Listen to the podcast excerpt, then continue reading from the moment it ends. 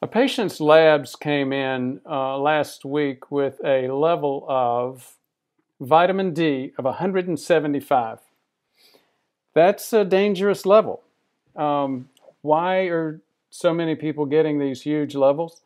Because everybody's becoming very much aware, acutely aware of vitamin D and its role in everything from uh, preventing depression to preventing diabetes to uh, bone health and even arterial health. Now, so back in the late 19th century, early 20th century, we discovered uh, rickets was a bigger problem. It was a, a lack of vitamin D, a vitamin D severe deficiency resulting in malformation of bones.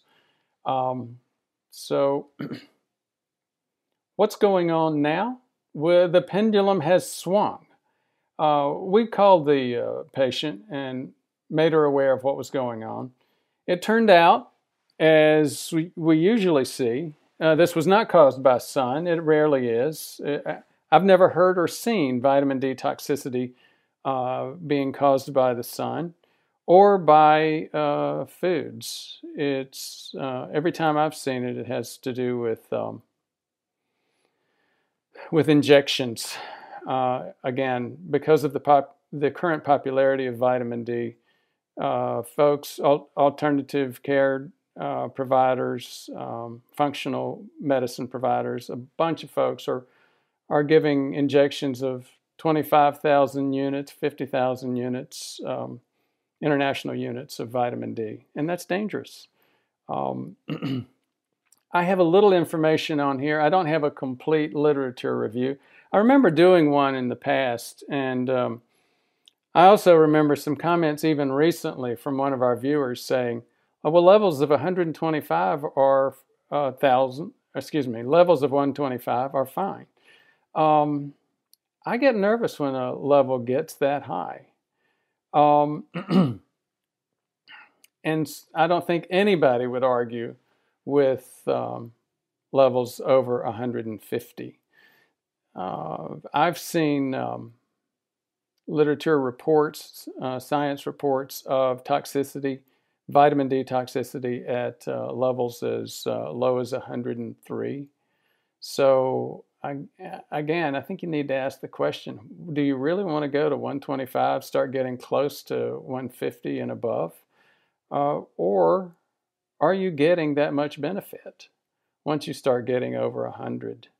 Um, I made my own mistake once. Uh, uh, you know how you fill those daily pill pa- uh, pill uh, boxes, and you you take if you take pills twice a day, then you use anyway, without going into detail, I got mine up one time uh, to a vitamin D level of 90. Stopped taking it for several weeks, got back down to uh, um, 60, and I think 60 to 80 are, are good levels. We could get into some argument about whether the right number is 20 to 40, which they used to say 20 years ago and was the standard, 60 to 80, which I, which myself and a lot of other people are settling on right now, or if you really want to be a cowboy and and get it uh, 90, uh, try to get it and keep it 90 to 125 to 150. Um, again, I don't think there's any significant scientific evidence indicating that you've got um, a whole lot of benefit above the uh, 90 level, uh, but you clearly have risk. What does um, vitamin D toxicity look like?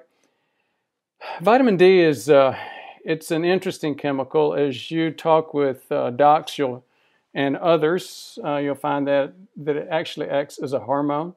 It impacts our body's uh, absorption of calcium. Uh, those of you, and there are many, uh, many of us who are focused on the D3K2 interaction. Uh, many feel that D3 and K2 together helps get calcium out of arteries and into bones. Whether or not that's the case, again, uh, the science is not so clear about that. But again, I wanted to do just a, a, brief video, so I'll just go ahead and cover a few other things to get some warning out there about be careful when these providers want to give you um, injections of vitamin D. If you don't want to get into the science that much, and I understand completely, here's an article, and I will uh, leave it. Um, I'll leave a link to it under the video. It's very easy to understand, uh, very um, layperson uh, level friendly. The only thing I found uh, that I don't agree with on it was their statements of um, sufficient levels, safe, safe upper levels, um, safe upper limits. Um, but again, I'll leave a, a link to that in the um, in the description below. Now, for those of you who are interested in getting geeky with us for a second, here's one of the um, here's some of the stuff out of the science that tells us a little bit about what's going on. These are the number of uh, patients that were tested for uh, vitamin D by year. 1996, it just wasn't happening. In 2000, people started testing. 2004, 2008, 2012, 2016, just continued to ratchet right up, right on up, basically showing that there's a lot of increased in interest in it.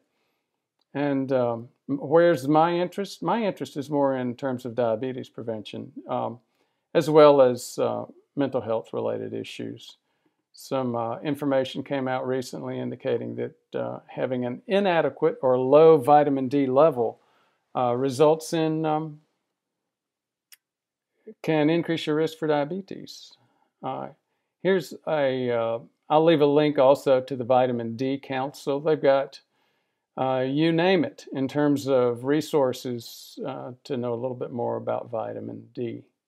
A Um, couple of uh, components in the literature. Uh, this one looks, uh, I'll leave links to all of these. This one's, again, arguing on participating in the, the debate. Is it uh, 90, 100, 125, or 150 where you really get into danger levels with um, vitamin D toxicity? Um, as I mentioned, I've done several videos on um, vitamin D, uh, and this one is one of them on vitamin D deficiency and uh, linked to greater risk of diabetes.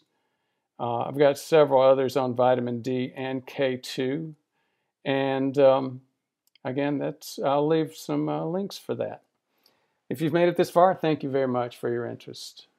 And please be careful if somebody wants to give you a vitamin D shot. And be very careful if they want to give you more than one. Thank you for listening. For more information, please visit our website at prevmedhealth.com. To learn more, watch our videos on YouTube at Ford Brewer MD MPH. Thank you very much for your interest.